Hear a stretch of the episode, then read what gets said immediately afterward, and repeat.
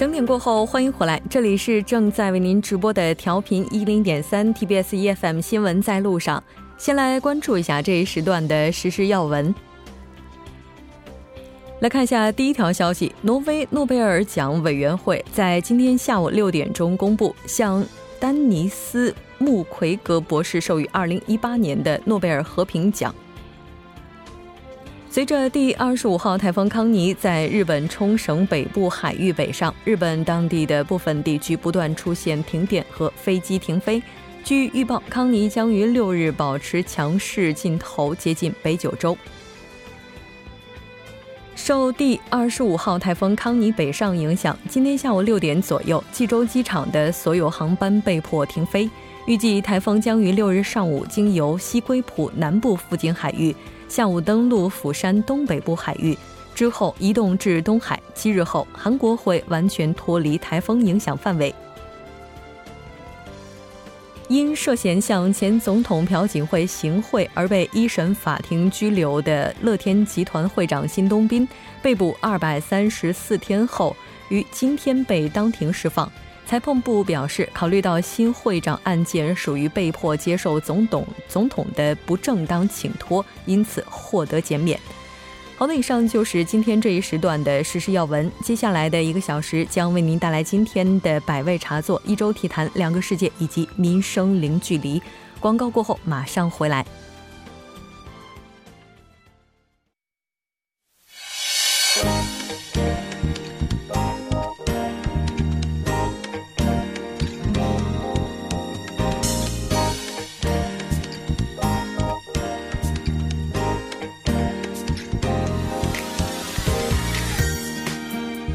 百态，人间百味，尽在百味茶座。百味茶座会在周五的晚上邀请各界人士来分享他们的百味故事。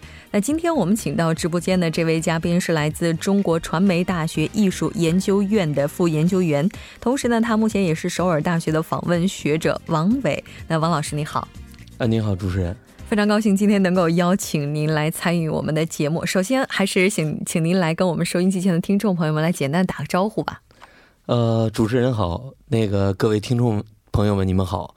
呃，我是来自于中国传媒大学流行音乐演唱的专业的教师，我叫王伟。谢谢各位朋友。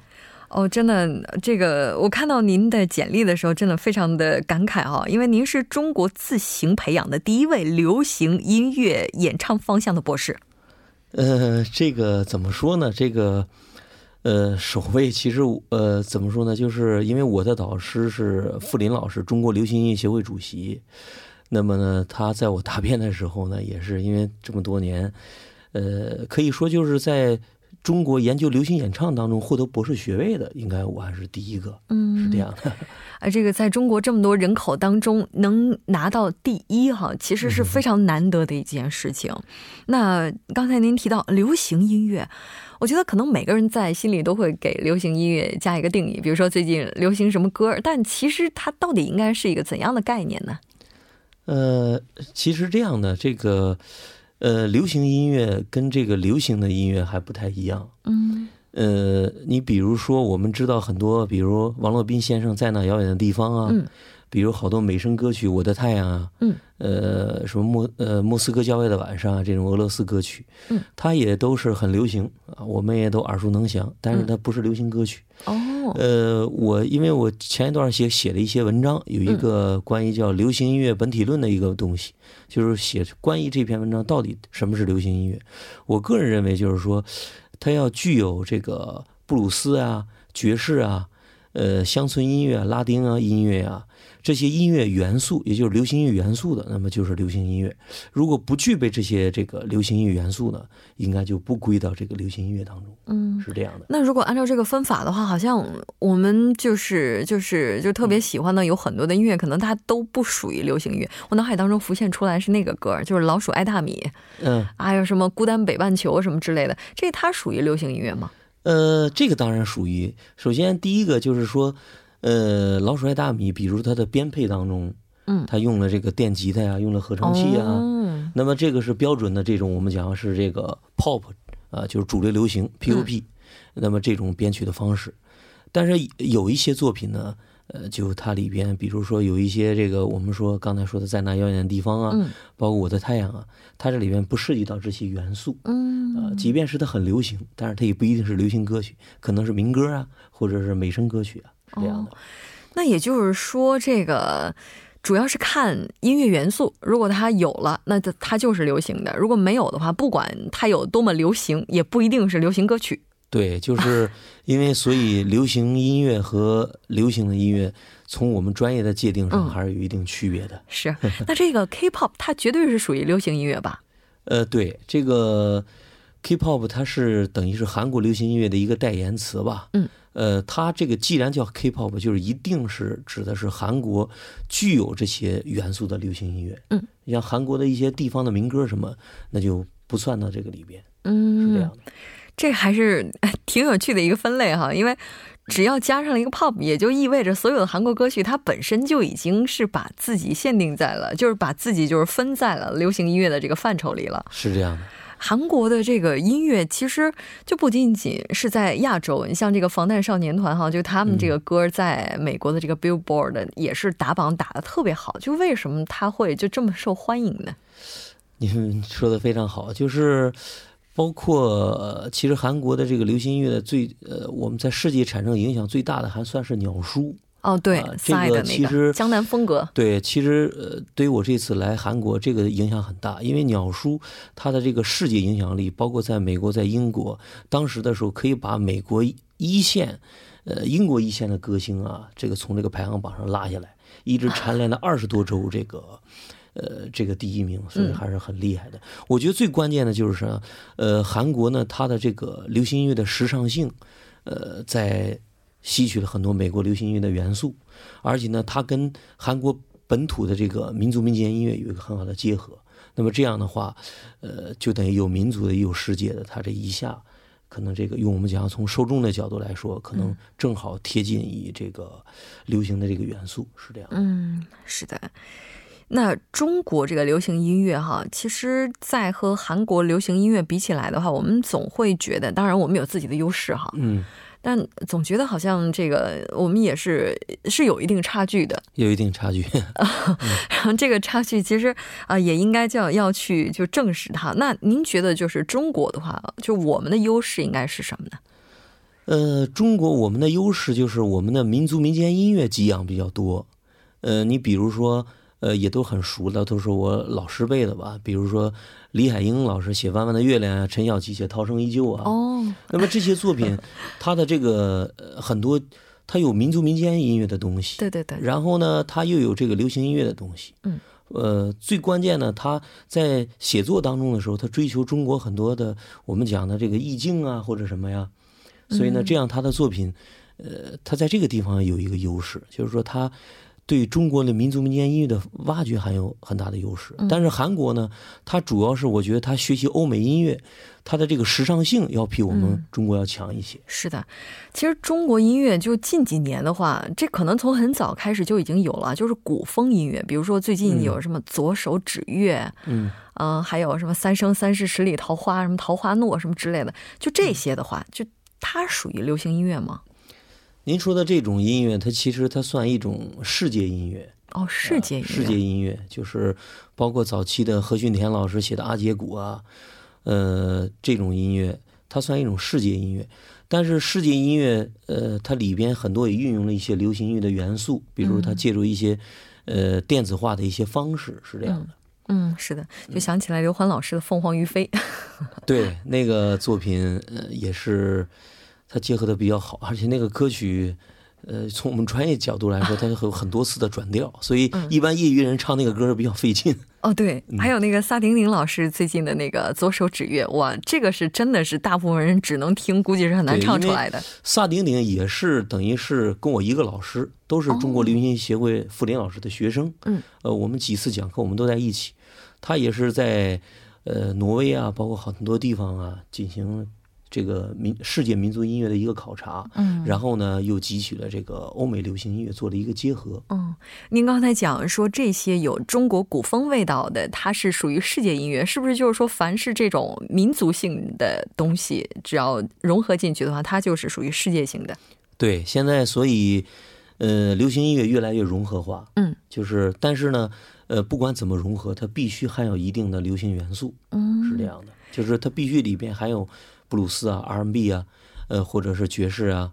呃，里边某一个类型肯定还是要有的。嗯，其实像这种的话，韩国就是它也是有不少，就是把民族的东西和这种流行的结合在一起的。嗯，我觉得也是非常有魅力的。嗯，我不知道您了解有多少哈。未来的话，这个也可以去了解一些，应该是非常有趣的。对，前两天有一个也是一个首尔大学的一个教授，我们在聊，他是有一个呃女学生是学盘索里的。哦。那么她呢，现在就是。呃，也跟我交流。那么我给她提了一个建议，就是用这种电子化的方式，那么来做这种东西。那么这样某种意义上可以把我们韩国的或者朝鲜族的这种呃民族民间音乐呢，更好的向世界推广。嗯，是的。那您现在主要的研究方向是什么呢？呃，我本身就是搞流行音乐演唱，所以您是流行音乐演唱，我就是唱歌的，教教这个。教流行演唱就是教这个流行歌手的，是这样的，只不过是在大学教。哦，太厉害了！因为总觉得这个能够教别人唱歌的人本身都是高手。那您为什么会选择韩国呢？韩国这是首先是一个一个机会吧，这边呃全额资助我们来学习，遇见这个条件，呃也也很就是这个很好的机会。另外一个就是对于韩国的这个流行音乐，我关注了很多年，因为我呃。也和这个中国流行音乐主席傅林老师，我们提出来要建立流行音乐学这个学科，嗯，因为这个可以说没人做，所以呢，建立这个学科，包括它整个的教育体系啊，呃，那么这些都很关键。那么，首先亚洲韩国，我认为是一个这几年甚至超越日本是一个中心。那么韩国这几年，他的这个在练习生啊，包括这个就是歌星的培养上面，基本上我觉得就是说。呃，一年或者两年总有那么几个很红火的，嗯，而且这种巨星呢，它是某种意义上它是覆盖亚洲或者全世界的，嗯，这样的话需要中国还没有这样的世界巨星，所以这个教育体制、教育机制就是怎么培养的，的确需要啊，呃，来学习。而且呢，我现在在中国流行协会呢，担任担任这个教育委员会的副主任，所以也是这个各方面的需要去来考察这个东西，是这样的。确实，你像中国的话，也有一些国际化的歌手，比如说像这个张靓颖啊，嗯，就是他们可能在这个国际的舞台上认知度是相对流行歌手方面，可能这个认知度会相相对来说高一点。但是好像这个歌曲从这个打榜啊，就是在欧美的这些打榜的情况来看的话，韩国这边好像似乎确实是更占优势一些。对，其实现在呃，在世界影响力有影响力的或者获获过最大奖的。孙楠在前年得过一个格莱美的一个制作或者一个提名奖，是这个，就是因为他有的时候一些奖也是看在国内国外的一些认知的程度，嗯，但是整体来说，我们中国的歌手，呃，就是中国大陆的歌手吧，呃，照这个韩国的歌手在世界影响力上还是有很大的差距，嗯，确实是这个。哎，这个今天是见到教授您了。像中国的话，这个在韩国可能也会有这样的一个情况，就是说对歌手的话，可能也会对演有一定的要求。在中国现在的话，大家可能会觉得唱歌的话，只要唱的不错，但是演也比较好的话，就可以把它进行一个包装。那您觉得这对于这个行业发展本身是一个好的呢，还是不好的呢？呃，这个我个人认为，它是一个。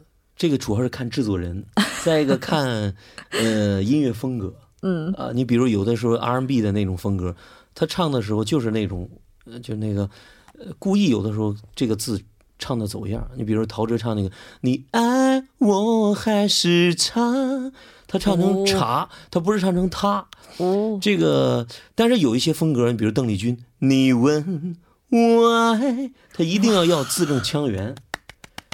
所以，包括这个陈小奇老师要求当年毛宁唱《涛声依旧》，嗯，他就要求你一定要字正腔圆，一定要有这种意境啊，有范儿。带走一盏渔火，就不要求你有任何的这个。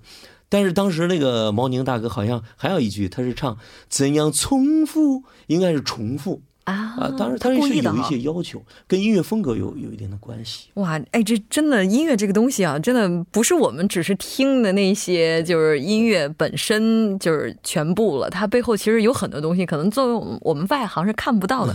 啊，今天觉得听了半堂音乐课的感觉哈。那当然，我们未来也是希望中国和韩国哈，这我们音乐方面的交流能够更多一些。好像在这方面的话，交流并没有像综艺啊，还有电视剧这方面的交流多的感觉。呃，中韩的这个音乐交流，在古典音乐上有一些，嗯。啊，搞过一些活动，啊，在这个上海啊搞过几次活动，但是在流行音乐方面，就是直接对接的还比较少。但是我们这个整个节目的可能还是有一些对接，比如，嗯，那个我是歌手啊，蒙面歌王可能。就是有一些引进的这样的一些节目，但是在于音乐直接的交流上面，呃，确实还是比较少。因为我我在国内对国内情况比较了解，是这个古典音乐有一些是，就这种现代音乐的话，可能就是刚才您提到的综艺，它是以综艺的形式来进行沟通。对，就是我们这一次来资助的学者来，呃，不管是古典的还是流行的，我应该还是第一个，就是以。音乐的这个专业过来的，嗯，所以中国和韩国的这个音乐，我觉得交往，呃，照这个中美、中英啊、中欧啊，还是有很大差距。但是很需要来交流，我觉得确实是这个。今天你也是成为了第一人，就是音乐方面交流的。幸运吗？没有，就是真的今天非常高兴能够见到老师哈，因为也是通过您的这个解释，让我们了解了很多和音乐相关的东西，也是知道了未来可能在音乐交流方面，中国和韩国我们需要做的东西还是非常多的。那那。您到韩国的话，现在应该是刚刚过了大概一两个月，还是？呃，我是八月二十七号啊，八月二十七号哦，所以未来的话还会在韩国待。呃，我需要在这儿待一年的时间吗，一年的时间，把这个中韩流行音乐教育体系的比较研究，把这个课题要做完。哦，比较研究。所以等于来的时候也是。背负着很大的压力，一个是中国流行音乐协会啊，一个是中国传媒大学，因为那边也是有很大期望，希望回去以后呢，有一个我做一个成系统的一个报告。哦，是这样，是的，所以现在您的比较才刚刚开始。对，就是下一步可能要进几所高校，包括进几所演艺公司啊，要可能要对这个。艺人呢，或者歌手的这个培训体系啊，进行实地的调研。哦，希望等到明年您这个结束的时候，可以邀请您过来做一次比较报告。谢谢谢谢，非常感谢今天您能够做客直播间，给我们带来这一期节目。当然，以后也希望在节目当中还是能够再次听到您的声音。再见，谢谢主持人，谢谢，再见。接下来关注一下这一时段的路况、交通以及天气信息。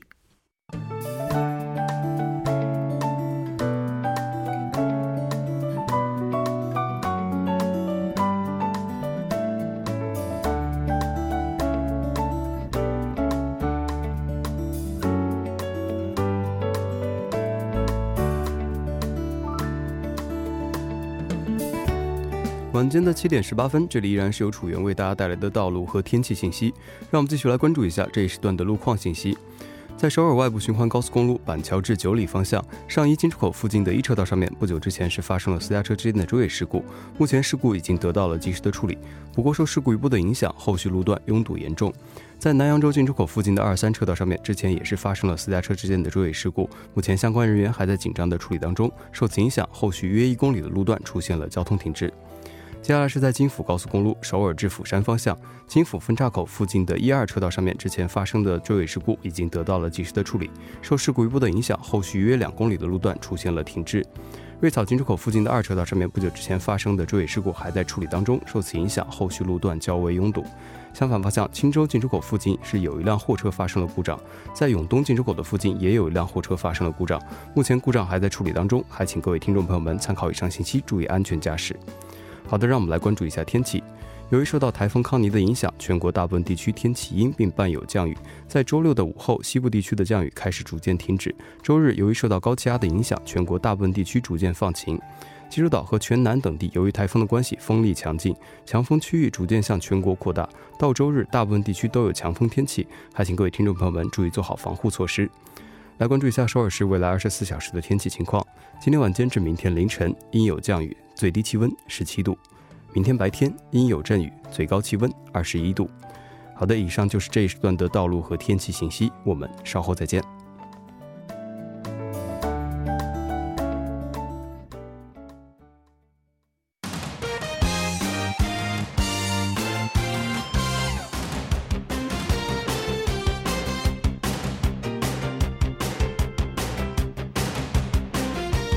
好的，欢迎回来，一周体坛带您了解一周体坛的主要资讯。马上连线老朋友沈寒哲，寒哲你好，主持人好，大家好，很高兴和您一起来了解本周体坛的主要资讯。那我们先来看一下第一条消息，也是和今年的韩国平昌冬奥有关的。啊，是这样的，第一条消息是这个平昌的这个冬奥会，也是被这个美国的这个体育。运动评选为这个年度的这个最佳综合性的比赛一个赛事。据这个平昌的组委会透露呢，平昌这个冬奥会和这个残奥会于这个四日在这个韩国时间，在这个美国的这个肯塔基州呃举行的这个评比中，呃颁奖典礼上已经被评为了这个年度最佳的这个体育综合的这个赛事。嗯，那上一个获奖的是哪一届的奥运会呢？呃，作为这个奥运会自这个二零一二年这个伦敦奥运会以后呢。嗯，是时隔了六年再次荣获了这个综合性的这个体育大奖的殊荣。呃，运动会大奖的这个也是呃，在这个阿根廷的这个布宜诺斯艾利斯参加的这个国际奥林匹克委员大会的这个平昌组织会长李范希，呃，这个在这个二零一八年的这个冬奥会上和这个残奥会上，呃，来这个领的这个奖。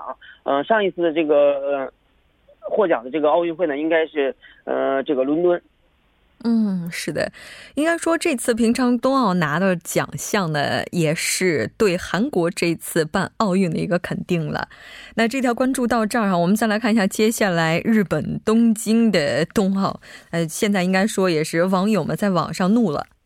是这样的，嗯，了解一下这个有关这个东京的这个奥运会，据说是这个耗资超过了三万亿的这个消息。而这个东京的这奥运会的耗资三万亿呢，日本一些网友也是。呃，发出了一些呃不好的声音，意思就是不要举办了，因为耗资太大。而这个日本政府呢，呃，是承担了这个三万亿日元，约合人民币一千八百亿人民币的这个成本。呃，日本的这个会计检察院在公布这条消息后指出呢，如果考虑到今后的支出，所需要的金额可能还会进一步的增加。嗯，是的，我们看到日本的有很多市民朋友啊，也是指责说办奥运就是劳民伤财。嗯，是这样的，一些人批评人士称呢，在这个奥运所需的这个经费内呢，包含着诸多的这个奥运会本身，呃，关联性较弱的一些项目，比如说其中包括着一些什么，呃，包括天花疫苗的这个储备啊，这样的公共卫生的投资啊。和这个突发的这个暴雨啊、龙卷风和这些项目，啊，预支出的这个数目呢十分不透明。而在这个东京承办奥运会的这个经费在持续增长的情况下呢，日本网友也开始对这个承办奥运会感到了一些反感。所以说，一些日本的网友也指出，奥运会花费了这个纳税人的这个太多的款项。嗯，是的。那我们来看一下，在过去的五年间，日本政府到底支出了多少经费？呃，在这个过去的五年呢，日本政府已经是支出了这个八千零十一亿日元的这个经费，可以说是天文数字。但是能令公众看到的结果呢，却只有是新建的这个国立竞技体育场的这个一千两百亿日元。而在这个公布的预算中呢，环境整顿费用居然高达了这个两千三百二十二亿的日元。而引入了这个外国游客以及运动员的这个费用，则达到了这个一千六百二十九亿日元。如此看来呢，对于这个东京市政府与这个日本的奥运会奥组委来说呢，这二零二零年的这个奥运会，如同是一个金钱的这个无底洞，将这个数额巨大的这个款项卷入其中。嗯，是的，没错。应该说，近几届办奥运的时候，劳民伤财这样的指责也是越来越多。可能对于接下来需要举办奥运的国家来讲，怎样去让这个奥运办的不那么劳民伤财，并且呢也能够获得各方好评是非常重要的。那这条关注到这儿，我们再来看一下下一条消息。好，下一条消息，我们来看一下这个我们中超的这个球队，也是这个广州富力的这个头号球星扎哈维。呃，据这个以色列的一些媒体报道呢，目前效力于中国广州富力的这个外援扎哈维的这个经纪人已经现身到了这个广州，嗯，和这个富力俱乐部来洽谈这个扎哈维的这个未来去向。扎哈维本人目前有离开的富力的这个想法，而中超很多俱乐部已向其抛出了橄榄枝，而且就其中包括了两大豪门和上海上港和这个广州恒大。所以说现在扎哈维的状态如此的好，也引起了这些豪门的注意。嗯，那他这个想要离开原因又是什么呢？呃，一些这个以色列的媒体报道，虽然这个三十一岁的扎哈维与富力这个还有两年的合同，但是他正出于两个原因离开这个富力。而他最可能选择的是中超两大豪门广州恒大或者上海上港。他之所以要离开，一若是这个顺利加盟这个恒大或者上港，他的年薪预计会，呃，从一千万美元涨到这个一千七百万到一千八百万美元。第二，这个富力本赛季再次冲招这个冲击亚冠的这个资格赛失败，所以说亚啊扎哈维呢，这个明年想要打这个亚冠的话，就呃没有机会了。所以说，我觉得这个主要的原因还是因为这个要上涨一倍的这个薪资。嗯，是的。那这条关注到这儿，我们再来看一下下一条消息。嗯，下一条消息说一下这个保罗尼奥。呃，保利尼奥呢，在原来在这个恒广州恒大俱乐部呢，已经是这个书面的形式通知了这个巴塞罗那，他将这个激活保利尼奥五千万欧元的这个买断条款。目前这个巴西中场是以租借方式效力于这个广州恒大，所以说广州恒大在这一呃期间，这个保利尼奥在广州恒大表现的这个如此出色，也引起了俱乐部的这个重视，所以说俱乐部要买断保利尼奥。嗯，我们看到有报道呢，也是说中国足协制定了非常严格的这个引进外援的限制，未来的话，可能如果要引进外援的话，还需要去缴纳这个等额的调节费。嗯，是这样的，这个中国足协制定了这个严格的这个引援限制，外援引入需要缴纳这个调节费。所以说，广州方面呢，租借保利尼奥附加了这个非常强性的这个买断选项。由于中国足协要求巨额的调节费，导致恒大不敢提前确保买断这个保利尼奥。呃，因此买断一事双方只有口头协议，而没有这个书面的规定。但是几个月后，巴塞罗那这个办公室是已经收到了这笔买断的这个款项。嗯，是的。那接下来我们再来看一下排球。呃，了解一下，二零一八年女排的这个世锦赛第一阶段小组赛已经是全部结束了。嗯，A 组这个荷兰，C 组的这个美国，D 组的这个呃塞尔维亚，均以五连胜的这个战绩排名小组第一。小组赛战罢，四个小组赛前四名，总共十六支球队晋级第二阶段的这个复赛。嗯，是的，我们也来看一下小组的比赛情况。嗯，小组的比赛情况整体来讲呢，比赛的时候非常激烈。泰国和这个阿塞拜疆呢，呃，小组争夺这个第三名，结果泰国队把握住了机会，以三比一力克了这个对手，拿下了第三场的胜利。呃，而这个呃泰国第四名的这个进攻方面呢，也表现得非常出色。呃，前赢者呢，韩国队的最后一场比赛是三比零击败了这个韩国队，三局比分是二十六比二十四、二十六、二十五比十六和这个二十五比二十三。所以说，这次女排的这个锦标赛还是非常精彩的。是的，非常感谢韩哲带来今天的这一期体坛资讯。那我们在下周的时候改版呢，会于周一呢和韩哲来了解体坛资讯。当然，未来周五的这个时间点是经济一点通。非常感谢韩哲，下周见。好，谢谢大家。半点过后马上回来。